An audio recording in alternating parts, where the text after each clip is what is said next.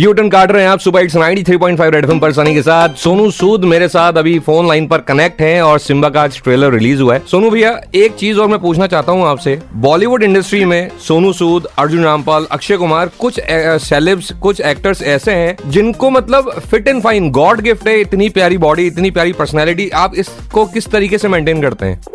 मैं थोड़ा सा यू नो ये ज़रूर कहना चाहूँगा कि जो ब्लेसिंग्स जो है वो कहीं ना कहीं से जो जीन्स है ऑल थैंक्स टू पेरेंट्स जहाँ से मिले हैं। बट फिर उसको मेंटेन करने के लिए you really have to respect your body have to take care of your diet हर रोज जाना चाहिए। And I remember from the day I started working out करीबन अठारह उन्नीस साल पहले जब मैं कॉलेज में जाना शुरू किया था उस दिन से लेकर आज तक मैं रेगुलर ही हूँ जिम के अंदर कभी ब्रेक्स नहीं दिए। तो आई थिंक वो एक पेशेंस और जो कंसिस्टेंसी है वो होनी बहुत ज़रूरी है।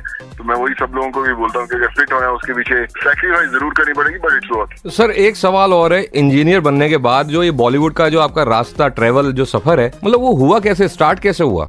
नागपुर में जब मैं पढ़ाई कर रहा था इंजीनियरिंग की तब हम्म। थोड़ा सा कीड़ा काटा सेकंड थर्ड ईयर में कि लोग बोलने लगे कि तुम्हें ट्राई करना चाहिए मुंबई जाकर और फिर बोलते हैं कि ज़िंदगी में स्ट्रगल लिखी हुई थी शहर में पहुँचे स्ट्रगल किया और माँ बाप की दुआएँ थी तो इंडस्ट्री थोड़ी काइम थी और फिर यू नो रास्ते खुलते गए and still miles to go या बट जर्नी इज़ ऑन क्या बात है? माँ की दुआ से, अल्लाह के कर्म से और पब्लिक की डिमांड से सोनू सूद जल्द ही आपको सिम्बा में नज़र आने वाले हैं। बस आपको यहीं रहना है और सुनते रहना 93.5 रेड एफएम बजाते रहो।